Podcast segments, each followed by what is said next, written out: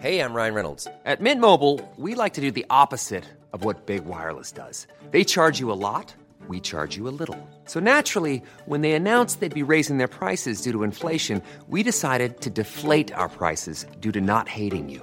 That's right. We're cutting the price of Mint Unlimited from $30 a month to just $15 a month. Give it a try at mintmobile.com slash switch. $45 upfront for three months plus taxes and fees. Promo rate for new customers for limited time. Unlimited more than 40 gigabytes per month. Slows. Full terms at mintmobile.com.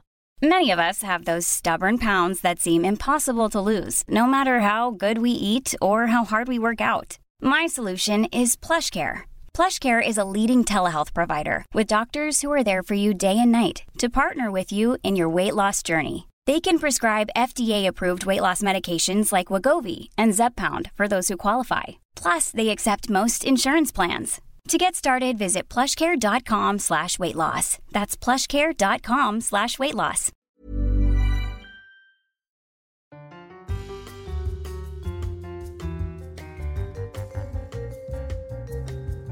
Hello and welcome to So I Got to Thinking, the weekly Sex in the City podcast where we take the timeless questions of Carrie Bradshaw and apply them to modern life and love. Of course, at the moment, you're still in our bonus and just like that episodes. This week, you are listening to Juno and Dylan, and again, revisiting some of our favourite guests from yesteryear. And we're allowed to say that now because we have been running for like two years, so yesteryear counts. Um, the wonderful Shon Faye is back with us. Hello, Shon. Hi, thank you Hi. for having me back. I did say this before, but I've had a little bit of cosmetic surgery the last time I was on, and I was actually off my face. So I'm glad to be hearing in Lucid. Thank you. This this week I'm off my face because I'm struggling with sleep. So anything I say And weirdly, I'm sober this week. first, at first, and I'm just like that. Um, we record sometimes in the morning, Dylan. That's really worrying. Um, we are this week. We have been enjoying, um, and just like that, episode seven. I want to say seven, and it was called "Sex and the Widow," not as Dylan thought, "Sex and the Window." Um, that's right. Um, Dylan, do you have a synopsis in a pot? yes. So Carrie um, is dating Mm-hmm. again, finally. Um, she goes on a Tinder. Is it Tinder? Tinder date?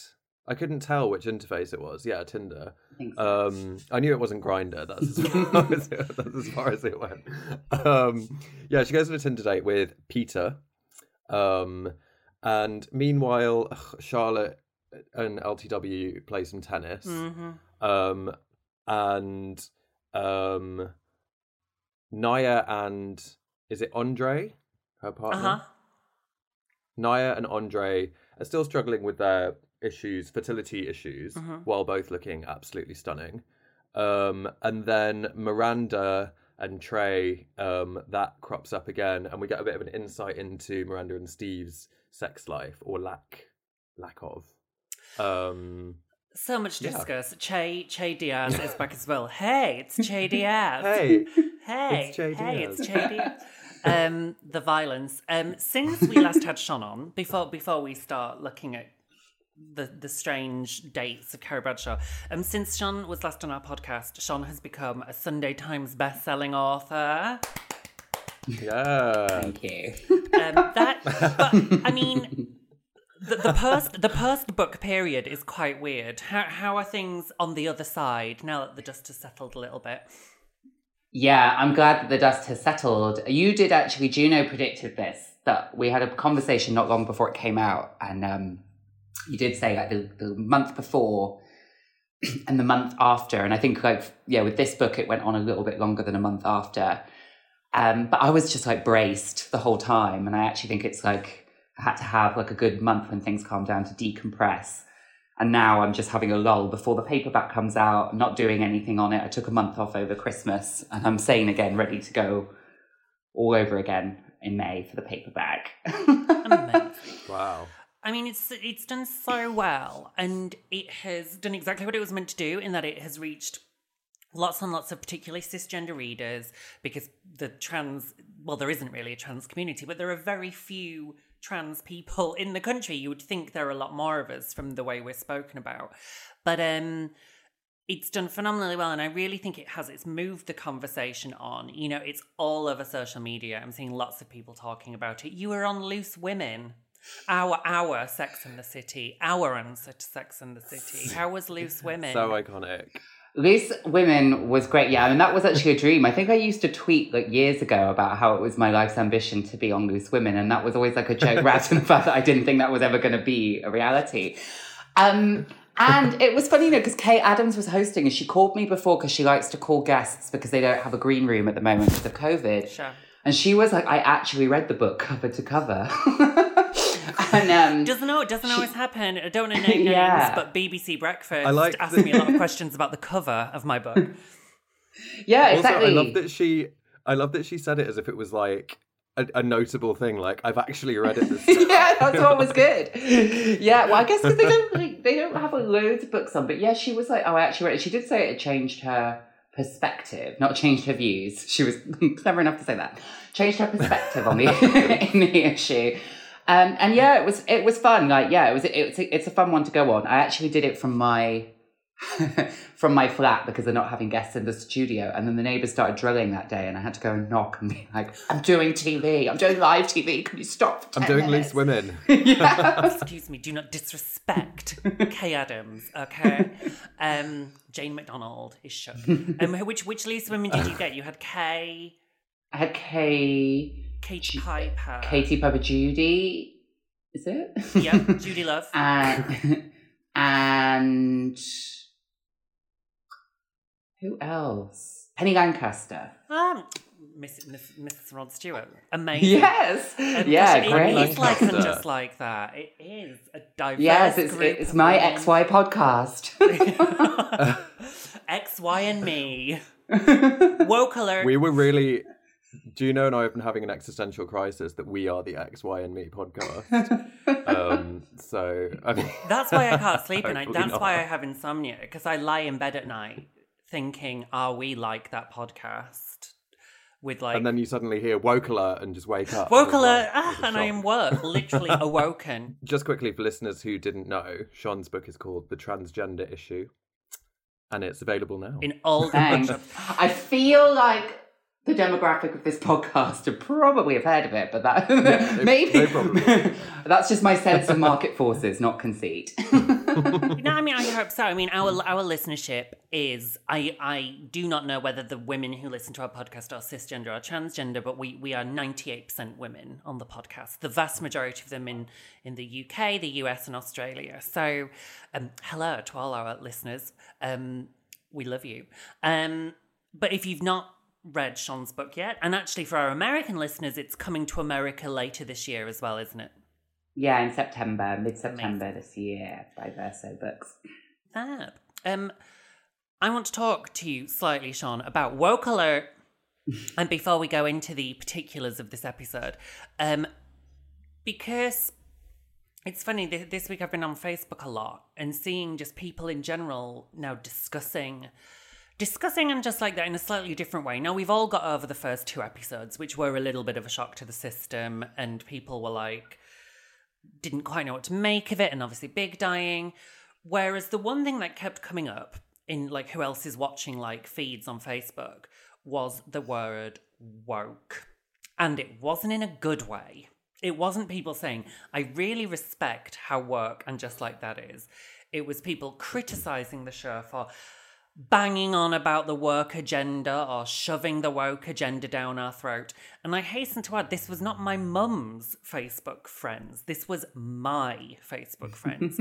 so clearly I need to clear out. But um, this is, I'm going to say, media types in their 30s, 40s, and above. So this is kind of Sex and the City's prime demographic. People who grew up on Sex and the City and were ready to rejoin Sex and the City in its new guise. What do we think is jarring people? Good question. What is jarring people there? I mean, like, I mean, there's there's a couple of things going on because it's like whether or not they've got a problem with it being included at all, or with how the show has done it. Um, because I think we can all agree the show hasn't done it like it's done it quite clumsily. Um, like, like in one sense, yeah, the show the show has been a bit like it, it feels like a huge overcompensation, and like even me, right, as like a trans person, I was like less representation, please. I watched Sex and the City for like a bunch of white upper middle class women like complaining about their really extravagant lives. I don't watch it to see myself reflected. Thank you. Um, so, so there is like there is like a kind of valid. Um, yeah, a valid thing there about like how gauche and jarring it seemed, especially as the like the whole thing is is that the show in its previous form, like some of like how we watch it back now is like cringing at like biphobia, transphobia, and the fact that like all the women were white in New York. Um and I can see that they were probably trying to make up for that and they sort of did it a bit badly. Um and it and it is jarring, it's a little bit like in your face and it isn't written in subtly. And I think what they're trying to do, but they just missed it, was to try and acknowledge how jarring it was. Like in the first episodes, by like getting that Miranda was awkward around race and getting that these are like women from a certain generation who like the world's moved on and like it isn't that unrealistic. When people say oh it's being put the woke agenda I mean like it isn't that unrealistic that like Carrie is like a like she's not a feminist writer but she is like a, a like a, a prominent female writer in New York like a successful multi book author. And like the way that like liberal east coast new york kind of media circles will have have gone in the time since between the two shows like yeah the world will have moved on and like it is kind of believable that she'd have to be sat awkwardly on a podcast and like people would be telling her not to do instagram like telling her to do more on instagram. Hmm. and that she would be coming up with like it's not that unrealistic that she would be doing a podcast with like a non-binary host and like maybe feeling a little bit um out of her depth because the world's moved on. Like i, I actually quite like that. Um but like yeah I, so so i actually think like that's a reflective and uh, maybe Br- some british people don't like it because the woke anti-woke thing is a really british thing I was just gonna say, yeah. Did they even Like- use where this war on work thing? Is that something that has even translated to America, or is it just our? I think it's so right wing there. I think it's something Mm. Ben Shapiro says, isn't it? But it's like, yeah, in the US, like I do know, I was talking to a friend, a non binary friend. Talking to, actually, it was, yeah, to Amrou. Um, I was talking to a friend um, the other day who's just been working in LA. And they were saying, you know, like how pronouns and like talking about not like accepting that non binary people might be in a certain, especially in the arts and stuff.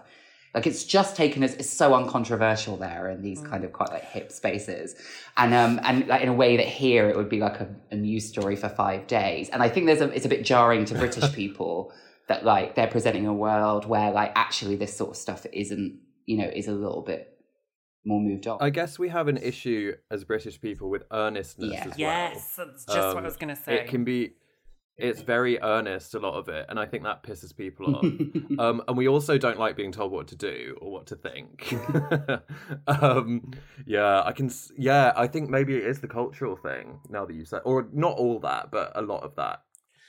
Yeah, I mean, it's just like also is in your face, and that like every person that's not them, like the like if you're not in, if you're not from the original Sex and the City series, you're either trans or black, or like Yeah. or like a person of color.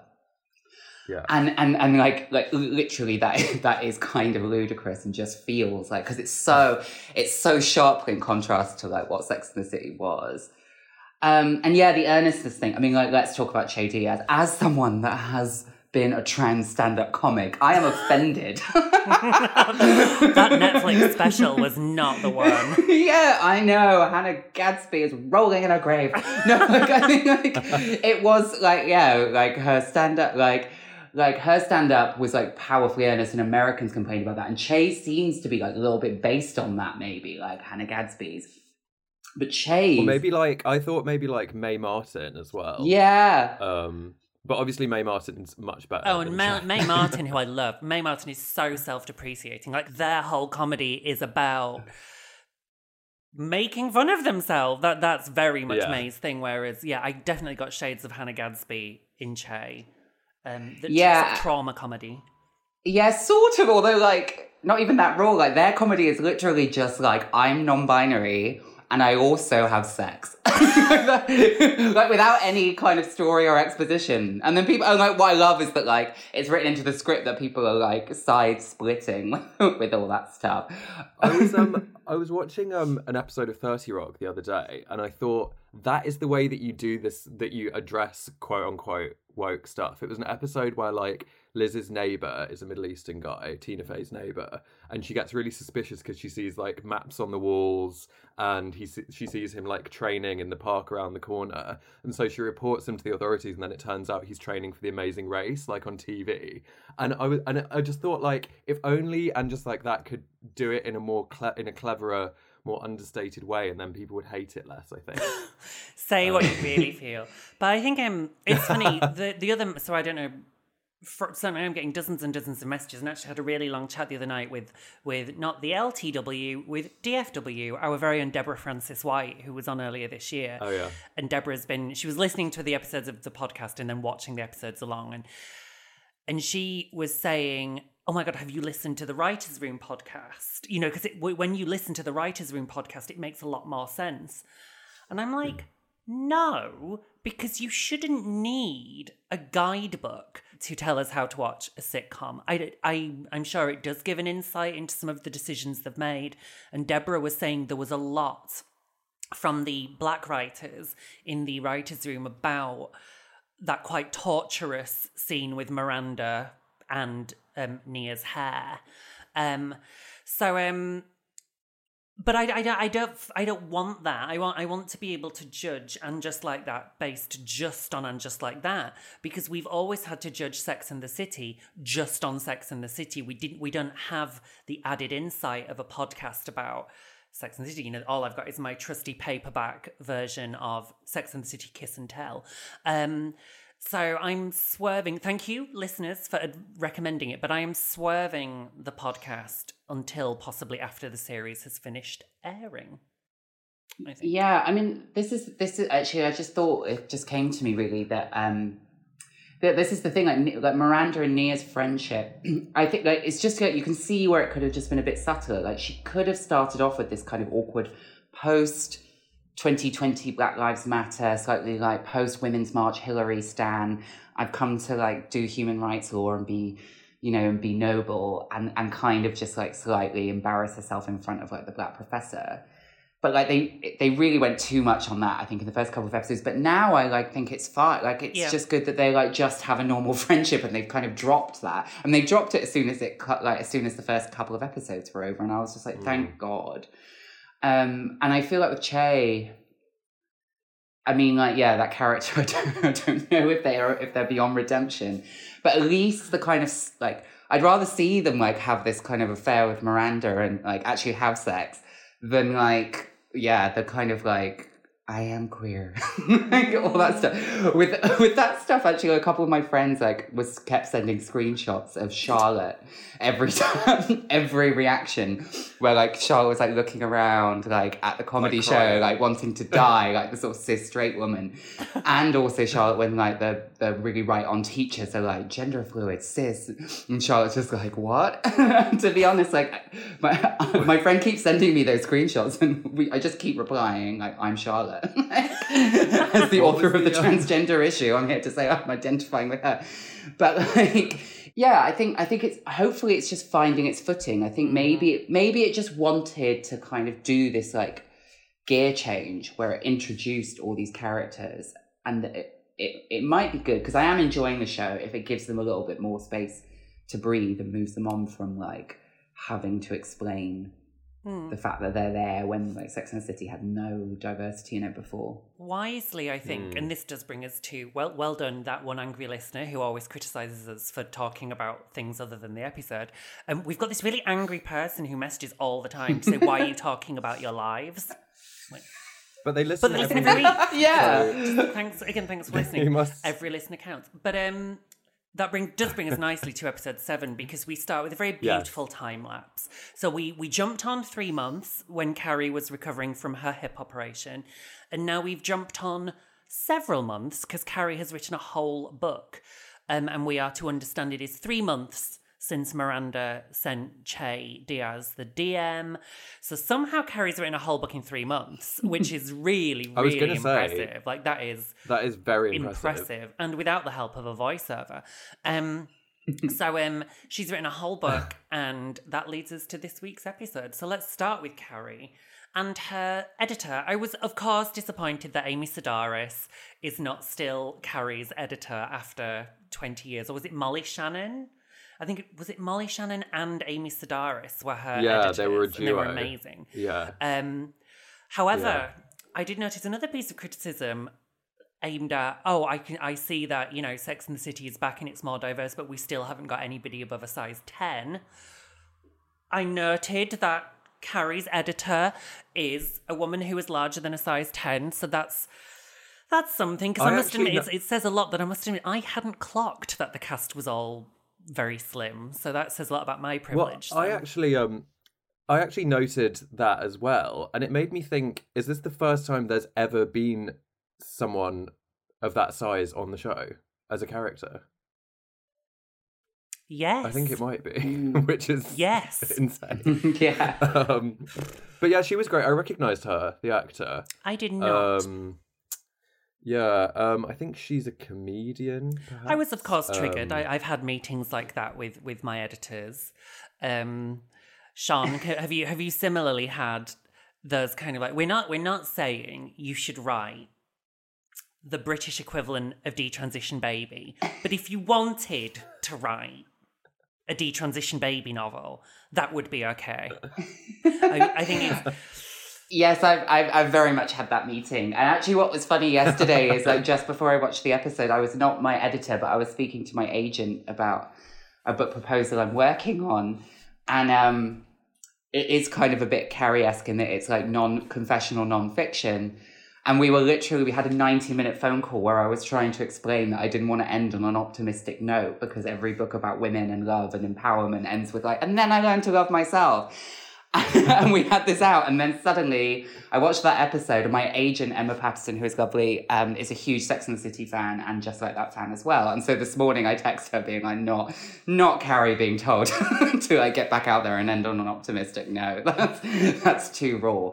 it was quite meta i thought her conversation with her editor like the editor was saying um like aren't uh, isn't this going to leave your readers a bit isn't it all a bit bleak and it's almost like they were the writers were sort of wondering about the show oh totally. um, And and it's that, that I think there has been a greater awareness throughout of that the show wants Carrie single. We like it when Carrie's dating. You know, come on, you used to be Sex in the City. Where's the sex gone? Which felt like again, if there was a voiceover, that's what the voiceover would have been about this week, about kind of like getting the sex back into Sex in the City, kind of. Um, but she's kind of I, I saw it, it's I've had worse meetings with publishers. Carrie Carrie should consider herself lucky. The cover was not good. if, Um, now, now is the time to go back to you know the original Sex and the City cover where she's naked with just her ideas on Fifth Avenue. Um, I think they should have what was it was what was the book called? Oh God, what was the book called? Was it called L- To Love and to Lose or Loved and Lost or something? Oh i can't remember Uh, loved and lost perhaps Sorry, sorry. This Ye- is how.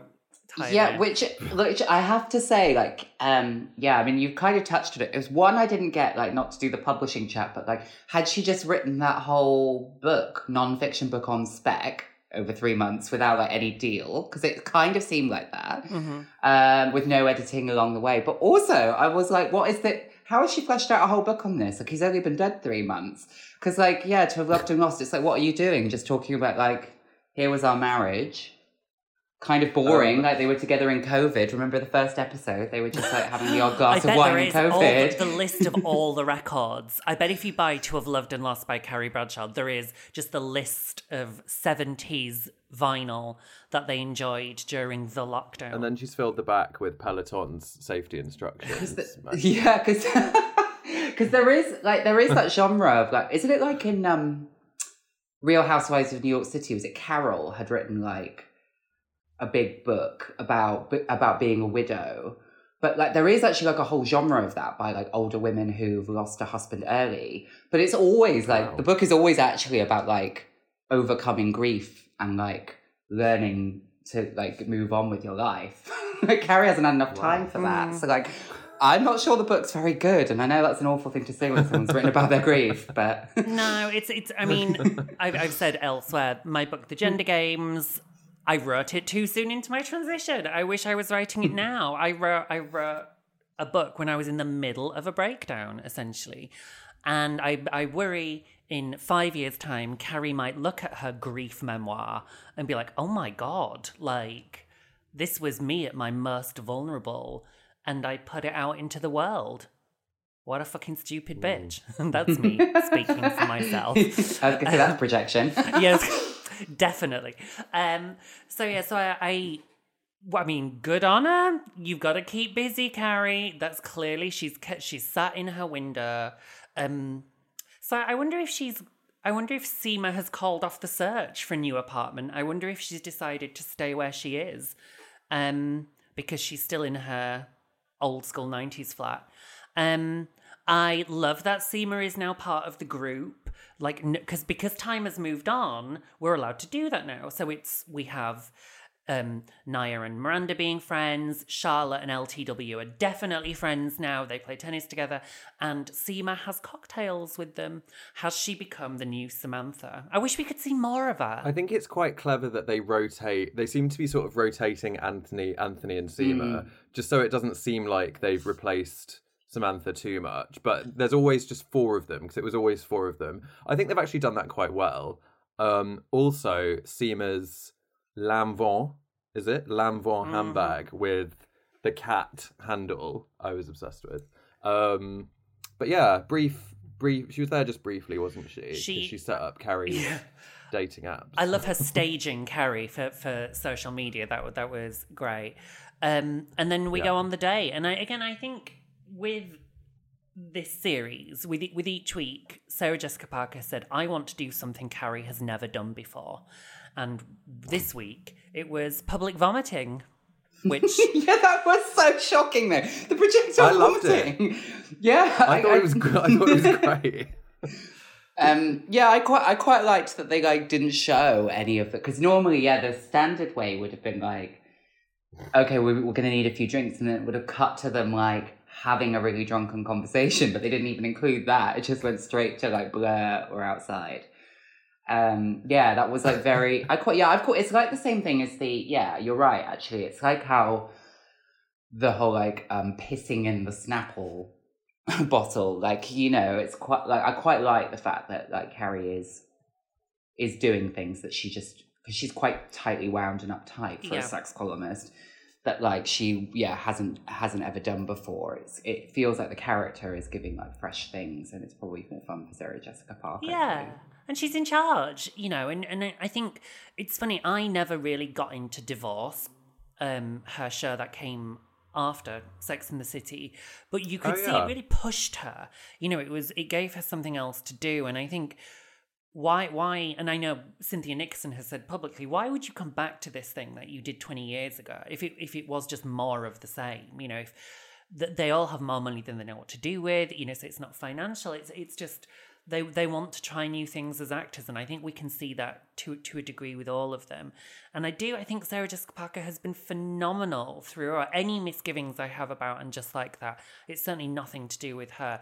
And the dress, the outfit she wears on her date, I would I would wear that in a second. I don't You can buy remember it. it. I didn't take that in. The green, the green one shoulder kind of bodycon. It's sort of a wrap. It looks like it's been wrapped around her, like Shakespeare in Love style. It is. Okay, It is yeah, that on sale nice. now. It's 163 pounds, so it's within within a fairly affordable price point, which is unusual. Um, a lot of the clothes this season, again, we are in Sillyville with um, LTW playing tennis in a Fendi bucket hat. Sure. Okay. I I want to know what um, Charlotte's kids' school fees are. That the teachers are so rich they can bid a thousand pounds on a date as well at an auction. mean- the maths and teacher's got also, that sort of money. and also, like, where were they playing tennis? Like, it looked like a cruise ship from like the 23rd century when they were leaving. Like that mad, like, log staircase. Um, I've decided I. So I, at the start, I said Um, I absolutely love all the new characters. I don't love Lisa Todd Wexley anymore. Dylan, the betrayal. She's- no, absolutely no bad feeling towards the actor. She's an amazing actor, I'm sure. But the character's just not interesting. Like, I, I just wasn't interested in the tennis. Like, I would rather have seen Seema and Anthony go on a night out at trade and then go to a chill out. Like, that's what I want. Um, yeah, no, the, the tennis bored the shit out of me. We'll come to Charlotte later on. Yeah. Um, Yeah. but Shon has just raised a point because why was Peter there? Because Charlotte didn't know who he was, so that suggests he's not one of Rock's teachers.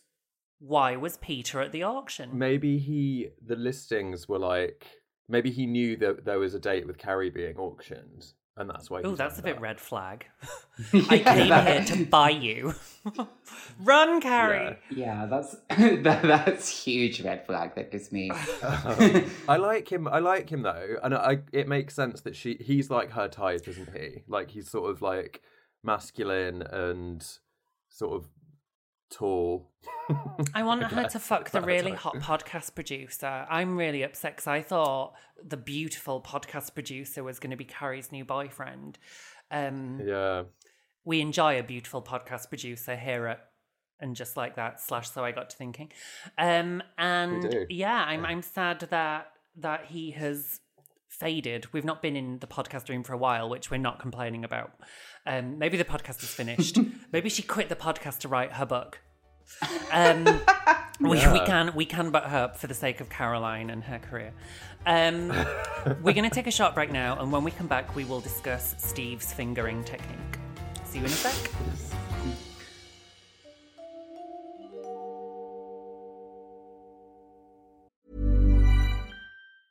A lot can happen in the next three years. Like a chatbot may be your new best friend. But what won't change? Needing health insurance. United Healthcare Tri Term Medical Plans are available for these changing times. Underwritten by Golden Rule Insurance Company, they offer budget friendly, flexible coverage for people who are in between jobs or missed open enrollment. The plans last nearly three years in some states, with access to a nationwide network of doctors and hospitals. So, for whatever tomorrow brings, United Healthcare Tri Term Medical Plans may be for you. Learn more at uh1.com. There's never been a faster or easier way to start your weight loss journey than with PlushCare. PlushCare accepts most insurance plans and gives you online access to board-certified physicians who can prescribe FDA-approved weight loss medications like Wegovy and Zepbound for those who qualify. Take charge of your health and speak with a board-certified physician about a weight loss plan that's right for you. Get started today at plushcare.com slash weight loss. That's plushcare.com slash weight loss. plushcare.com slash weight loss. Hey, it's Ryan Reynolds, and I'm here with Keith, co star of my upcoming film, If, only in theaters, May 17th. Do you want to tell people the big news? All right, I'll do it. Sign up now and you'll get unlimited for $15 a month and six months of Paramount Plus Essential Plan on us. Mintmobile.com slash switch. Upfront payment of $45 equivalent to $15 per month. Unlimited over 40 gigabytes per month. Face lower speeds. Videos at 480p. Active Mint customers by 531.24 get six months of Paramount Plus Essential Plan. Auto renews after six months. Offer ends May 31st, 2024. Separate Paramount Plus registration required. Terms and conditions apply if rated PG. Hello and welcome back to So I Got to Thinking. We're discussing and just like that episode 7 and we're joined by writer and style icon. It's Shon Faye. Um I can't even be bothered to say any more about Carrie. She's dating again. She's got a glimmer of hope. Sean, you can just use that in your new book as well. Just be like, yeah, I suppose there was a glimmer. Is that what you want to hear? There was a glimmer. Um, so let's move on to our B plot this week, which is Miranda, Che, poor Steve, who we haven't seen for about four weeks. Um, the least their part of any love triangle there has ever been. Poor fucking Steve Brady. I am not going to tolerate the assertion that he cannot finger Miranda Hobbs. He is a sexy bartender who had hundreds of sexual partners. We know this because there's an episode where they count how many sexual partners they had. He's a cute bartender. He has fingered thousands of New Yorkers. I, I will Yeah. not tolerate this. I don't, I, I don't know though, because I think what like I quite like about that and what that was getting at, I guess, is um, I, I do quite like the like honest representation of like perhaps what happens when people have just been in a monogamous marriage so long is that like they're out of touch with sex. And weirdly the person yeah like the per like well miranda's so experiencing it is that sometimes it can be like harder to have sex with the person that you know the best when it becomes you know it's like that idea that like marriage is basically become in the end becomes incest. Like was yeah basically becomes like brother and sister with awkward attempts at incest. So i can't remember who said that. Um and like it's kind it's kind of it's kind of like grasping at something true there. Not that i know like from all my successful long marriages. Yeah Something i know to look just- forward to. as a, as a, as a single as the single woman here i'm here to just like lord it over juno. I um I, I think like yeah i think it it captured that like quite well. It's like yeah i think steve would be good at it. Um and of course in the films which are they canon he did have an affair himself. Um but yeah that idea of like awkwardness and not being like having kind of like lost any kind of communication and instinct and actually being more awkward with the person that you're spending your life with every day than with someone brand new. I feel like that's that's fair. I think st- it doesn't mean Steve's bad at it. I just think it means he probably felt too un- uh, too uncomfortable to do it to Miranda, which is a problem. I wonder if there's an amazing twist coming where it transpires that Steve's 2008 affair was with Che Diaz. I mean, I mean, one good uh, something that's great about this show is it's unpredictable. So, so you you never know. Um, I'm not ruling anything out. Cyn- at all. Cynthia Nixon, again, clearly the request from Cynthia Nixon I want to do more. I don't just want to be having zany adventures with a horny sandwich. You know, I want to really go deep into addiction, although we're not mentioning. I was going to say We're not into mentioning that anymore. She she, she made a Skim complete addiction. she made a complete recovery from alcoholism after the rock bottom of ordering a book. that, that was the moment, the famous moment. I oh no, I ordered a book. It's time to get sober. on Amazon. I, I noticed Oh this my week that God. again at the auction, Carrie was pouring them sparkling water. So again, there's there's this the thinnest nod to the fact that Miranda is still abstinent, but um, clearly she wants to be pushed. you know what I would have liked would have been would have been if when she and Che have sex, that their sex scene later on in the episode, I would have liked it if then if they had been drinking together. So like her bad behavior is tied to Che, and that's sort of quite sexy as well, and it's also quite an accurate portrayal of addiction because like that's how it works. Like certain the people fuck it button. Yeah, exactly. Yeah.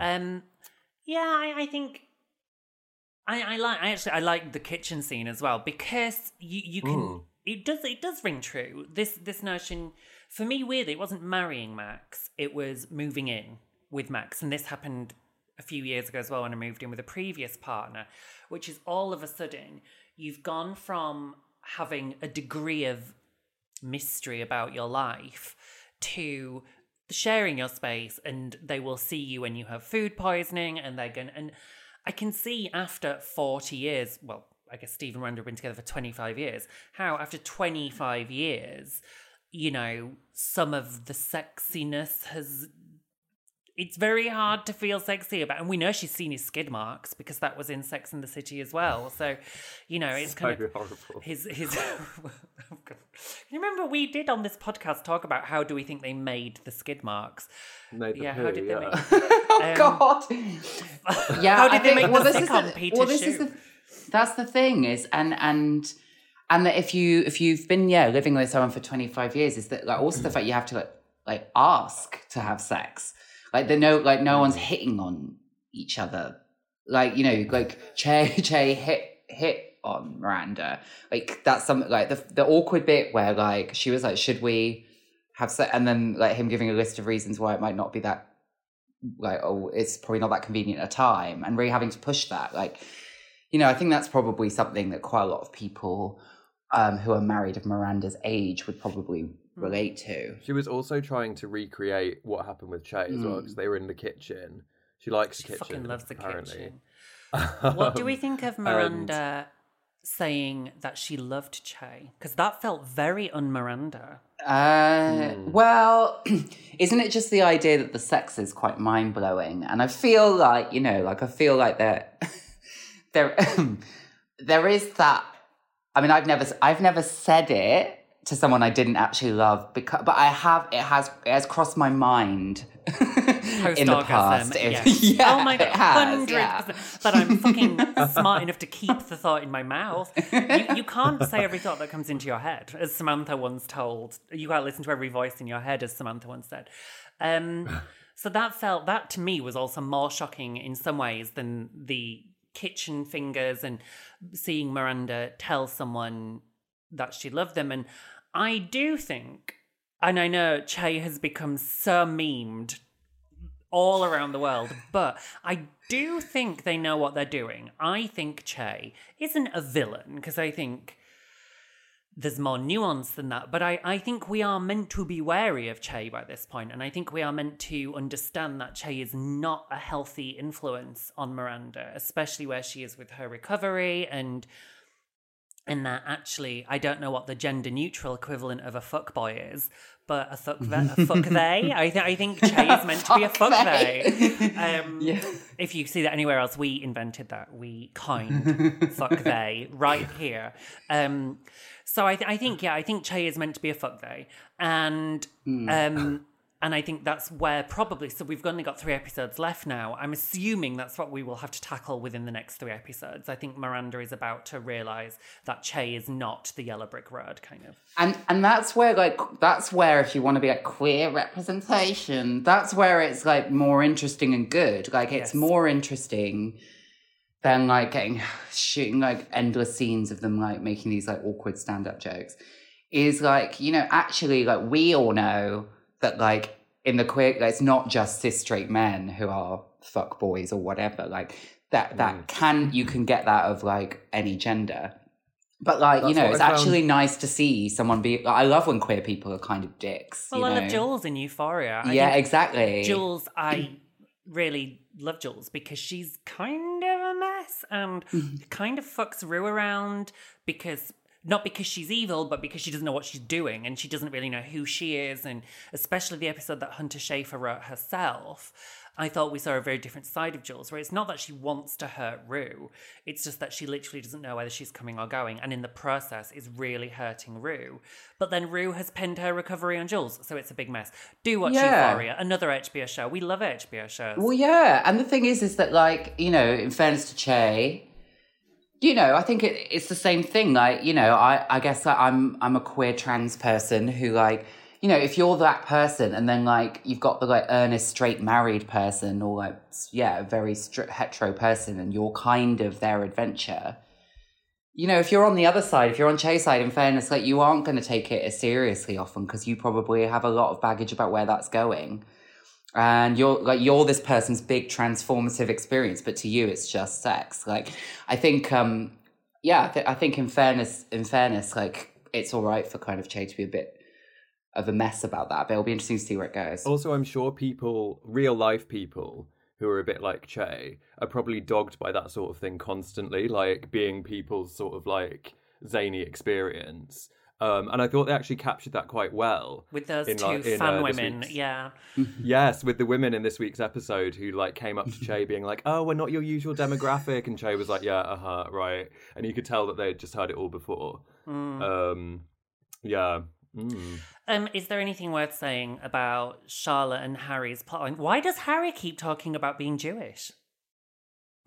It- have you noticed that it keeps happening? He keeps making weird jokes about being Jewish, um, which we've known about for a really long time. So it's not like new information for the audience. Um, I don't know. I mean, as I already said, like I could have just snipped this storyline out of the episode completely. But I did enjoy Charlotte saying, I'm not sure if it was intentionally funny, but I found it really funny when Charlotte said, as Demi Lovato would say, sorry, not sorry. yeah, that, that was good. Um, yeah, it felt like I mean that this has always been actually. It's a very much a callback to Sex and the City old school. Is that there are always those like every episode, or not every episode, but a lot of episodes have those like if you like C plots that are just like Hmm. Yeah. could do could do without that. Um, and I guess it was good to give Charlotte some downtime from and us some downtime. Like like I say, because this there's enough going on with Che and like like on the trans representation. And I actually have, I've actually thought the Rock storyline is is done pretty well. Yeah. Obviously, it's like slightly saccharine and American, but like you know, we're on our we're, we're on our knees in terms of like maybe having some like mainstream representation of trans people, like trans kids being supported, especially trans masculine or gender questioning kids who are assigned female. Like that's a huge moral panic in Britain. So like the fact that it's right in the middle of Sex and the City and it's actually not that big of a problem Yeah. is quite is Yeah. quite nice as a like earnest storyline. Or I'm grateful for it, but it's good to have a, a day off from it. We've been saying, um, yeah, we've been saying the same about the Rock storyline. And Juno, I remembered that you said, what would happen would they recast the actor um, if Rock transitioned? And um, I'm watching a show at the moment called Good Girls on Netflix, and there's a child character on it whose character uh, has transitioned, and the actor has also transitioned, which is really. I mean, cool. if you if you can Um, get cast that, that is amazing. It's like Yeah, Orange is, really the, Orange is the New. Black managed to find a trans woman who had an identical twin brother. So everything Well, is I mean, possible. Well, Yeah. it's re- that's re- yeah. Well, it's like uh, uh, Veneno, the Spanish series about a trans woman. They get they just the casting was really clever because they like do different periods of her life and they have trans women of all different ages, and then there's a trans there's a trans uh, like a young trans protege in it who transitions like with like with Veneno as her hero. But at the beginning, it's basically like it must have been like a trans woman early in transition, and they get her to mask up. Like she must have had to like detransition a bit, and they give her like little Oh, fake wow. downy hair. and then just so that she can like but she clearly was only like a couple of years into her transition but i quite liked that like casting a trans woman and getting her to drag up as a man Well, that's kind of Yeah. like in Fantastic Woman as well, with Daniela Vega was kind of very early in her transition when she filmed Fantastic Woman as well. Um, I think they've cut Rock's hair. I, do, I guess it's the, it's the start, isn't it? But um, yeah, I mean the, the Rock story is fine. I, I just I couldn't quite work out what this tennis plotline was meant to do for me. So am I meant to feel empowered that Charlotte is standing up for her own space, a space where she doesn't need to be apologetic, where she can be skillful at something, but then also, you know, you plowed into your husband. Say sorry. Like, you know, what, what's the, what's the deal? This feels very weird. And then it was echoed. Is it the the idea that all couples bicker because LTW and um, Herbert were bickering as well? So is it the idea that I I, again, had we had a voiceover, we would have known what the take home was, but there isn't one. So unless this is unless this like yeah i agree with dylan because this like whole this kind of symbiosis with them as two couples i'm just not invested unless it's going to end up in some kind of polycule gangbang situation where they, they have a dinner party that gets a little bit out of hand I, I don't i don't i just don't care wow. I mean, like I said before, though, I wouldn't put that past this show. like, uh, so much crazy shit has happened. Swinging, I- I- actually, you know. swinging in the city. Do you know? now we've said it aloud. It shall I'm not. I'm. Oh my god, are they foreshadowing swinging? because we know Charlotte has a kinky side. She she loves tugging on Trey's balls and saying, "Yeah, how you like that fucker?" So we know we know that Charlotte is a secret dom. So you oh, know, Oh, and she does she does rimming as well. she does rimming. She You remember when fancies they were Che talking about Diaz. rimming? Yep. Oh Yeah. yeah. there is all that. The only thing is, is that like because those two, like, Harry and Charlotte, at least, yeah, from season. Well, I mean, they got they got married in season six, but like in the films, etc., they were consistently supposed to actually have the best sex life, Yes. and they haven't really talked about their sex Where they're life at, at all. Like, like assuming it's not bad because Mm. like Miranda's is singled out, but like, Mm. what? Yeah, what's uh, what's going on there? Who can say? Um, I okay. Let's finish on my favorite bit of this episode, which of course you all know, which my favorite bit was, which was I have a toddler. I have a toddler, uh, which is for me makes this show worthwhile. Like I was wondering, oh, did we need this show to come back? And yeah, we did because never, never have I seen an irate gay guy. Like Billy Eichner, but not Billy Eichner. Presumably, Billy Eichner was not available to play Billy Eichner in this scene. Um, deranged. I loved it. but it's but and it's because it's it felt like the old Sex in the City. Like the old Sex in the City had those mad screaming moments a lot, and it was really nice. To I like to back. crush up lithium in Um, my ice cream. I love it. Oh, I love. Oh, I love this. Yeah, like that. I cut up my bedspread for this. Yeah, well, that's it, isn't it? It's because it's like, because those bits in like, yeah, in the old Sex and City were always the kind of New York's the other character vibe of like the like weird aggro New Yorkers that you surround by, and I guess like this was quite fun because it was like it's a reflection of like the world they live in now, which is like they're not really in bars or whatever; they're just like. It's angry gays with strollers. that's, that's that's, the that's the world. That's the New York being reflected back into them, but it's still the like yeah aggro. That feels vibes. like someone's story. S- That has happened to someone in the writer's room. Like, like you will never guess Yeah. what happened to me at the weekend. And he banged on my window and started screaming, "I have a toddler," um, which I thought was was perfection. However, and I, I just want to send this out to to my friends that if we're at- if we run into each other at a farmer's market, please don't open with "I got my period." Um, that felt like there was probably a longer conversation, but for length it had to be cut right down so we could have twenty minutes of Charlotte playing tennis. Um, but yeah, I did. I screamed because because again. In our world, it was only six weeks ago that Nya and Miranda were having that hideous conversation about her hair. And and now she's like, I got my period. And you're like, oh, oh, that's nice. Yeah, that's the that's the only yeah. I mean, there's a there's a slight issue there. Like, you know, she is Miranda's teacher. I'm not sure that she'd be so up for being quite so chummy with a student. Like, Mm-hmm. I I don't know whether or not that would like they could have rethought. But I mean, it's done now. You can't like unmake her spiked the teacher. I think they should have made Miranda a teacher. Why, you know, so much time has passed since Sex and City 2, where we saw Miranda move to her new, lovely, inclusive law firm that she has now quit. Um, she could have been lecturing, they could have been colleagues. yeah, Um, she could be a professor. Yeah. Yeah. Um, I saw her. Um, I noticed that her tote bag said American Civil Liberties Union on it. Um, her farmers market tote bag, which is apparently a non-profit organization founded to defend and preserve individual rights and liberties. C- Can we talk about? you Can we? Have you talked at all about um the books? You know that there've been all these like stagings of like what the books carries carries reading. So Mm. I- I baby, Detransition baby, yeah. Yeah, Yeah. and um, and my fr- uh, like uh, Jamie Hood, who's a who's a trans woman who writes in New York. I interviewed her for Vice last year. She wrote a book about like sex and the pandemic and stuff like that, and I saw that was in it as well. Like, yeah, whoever is decided. Like, I think this must be Sarah Jessica Parker herself because she does promote books quite heavily She like, runs on a little book Instagram. group, yeah. Yeah, but I love this. Like, yeah, yet more wokery Mm-hmm. in the shelves. It's an imp- it's an improvement on Martin Amis, which is what she was reading In the um, 90s, in the yeah. original show. But I can, I, you know, I can see her. I can see, you know, I can see her having a copy of um, the transgender issue in season two. I, th- I think at this stage there will be a season two. By the way, I think, I think it wasn't announced because of the Chris Noth stuff. But I'm, I done again.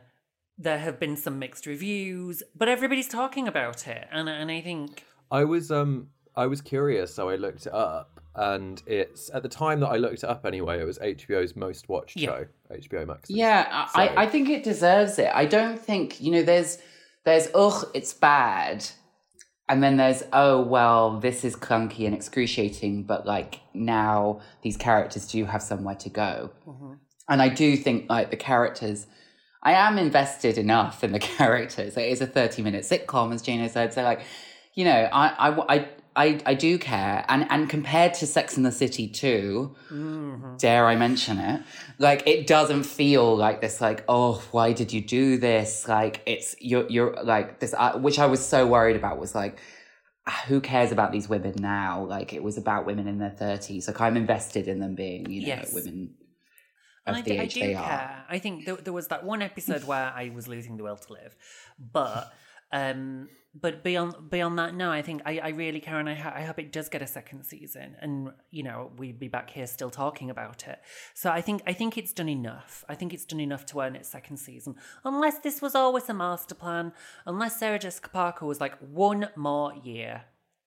But I don't I don't quite see that happening, and this feels like a good place to end on. We know John Corbett filmed. That's all I'm saying. We know Aidan. Oh. We know Aidan's in the pipeline somewhere. So let's see where that one's going. Although for me, that's a bit like, you know, when hmm. she said regarding David Duchovny, can you imagine if I married my high school boyfriend? Like, what was I doing? If she ends up marrying Aidan Shaw, what were you doing? Yeah. Yeah. Mean, you you had him 20 years ago, kind of. But we'll see. I look I look forward to seeing what happens next. Um, I liked the I liked the in joke of Natasha Naginsky though. That was a good callback. That was fun. Yes, I like when it's playful too. Very. Um, Shon, you are presently on a bit of a social media break, but where can we find you online? Yeah, I mean Instagram is the only one I'm doing these days. And like Carrie, I'm trying to only update it. Like I'm gonna leave it um, for like three weeks at a time before I check it. But yeah, I am Instagram Shon Faye. Uh, on Instagram, I will come up there, and nowhere else to be found. I'm becoming an enigmatic recluse. Oh, I like it. Like Donna Tartt. it's very glam. Um, and if again, if you've not as yet got a copy of the transgender issue, please do. Um, it is it's a really definitive text. And I remember when I read it for the first time, I was like, thank fuck I never have to write this book. Because Shon has done it. And it's it's a perfect book. Um, thank you very, very much for coming on. Um, Dylan and I will see you next week for Just Like That, episode 8. Until then, have a nice week. Bye.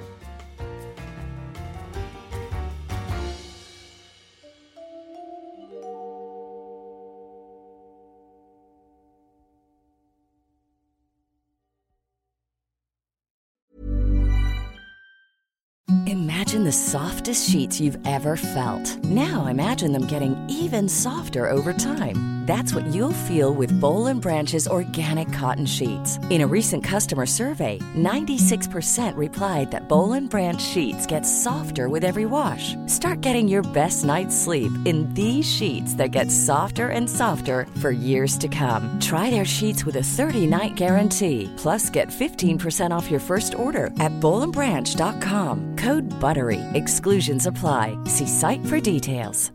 Even when we're on a budget, we still deserve nice things. Quince is a place to scoop up stunning high-end goods for 50 to 80% less than similar brands. They have buttery soft cashmere sweaters starting at $50, luxurious Italian leather bags, and so much more. Plus, Quince only works with factories that use safe, ethical, and responsible manufacturing. Get the high-end goods you'll love without the high price tag with Quince. Go to quince.com slash style for free shipping and 365-day returns. If you're looking for plump lips that last, you need to know about Juvederm lip fillers. With Juvederm Volbella XC and Juvederm Ultra XC, your lip look, whether it's subtle or bold, can last up to one full year with optimal treatment and no additional maintenance. Find a licensed specialist and see if it's right for you at juvederm.com today. That's J U V E D E R M.com. Add fullness to lips in adults over 21 with Juvederm Volbella XC or Juvederm Ultra XC. Do not use if you have severe allergies or a history of severe allergic reactions, or if you're allergic to lidocaine or the proteins used in Juvederm. Tell your doctor if you have a history of scarring or taking medicines that decrease the body's immune response or that can prolong bleeding. Common side effects include injection site redness, swelling, pain, tenderness, firmness, lumps, bumps, bruising, discoloration, or itching. As with all fillers, there's a rare risk of unintentional injection into a blood vessel, which can cause vision abnormalities, blindness, stroke, temporary scabs, or scarring. For full important safety information, visit juvederm.com.